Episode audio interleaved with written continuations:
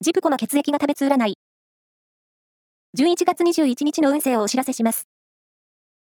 監修は、魔女のセラピー、アフロディーテの石田の M 先生です。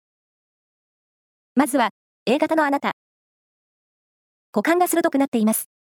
美術展やコンサートで刺激を受けましょう。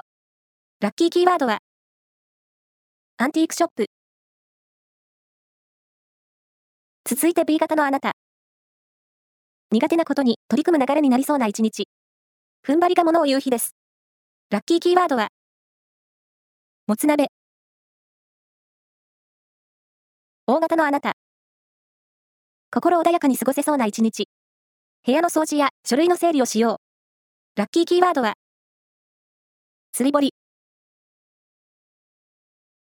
最後は AB 型のあなた。出会い運に恵まれています。友達の紹介を通じて、新しい出会いがありそう。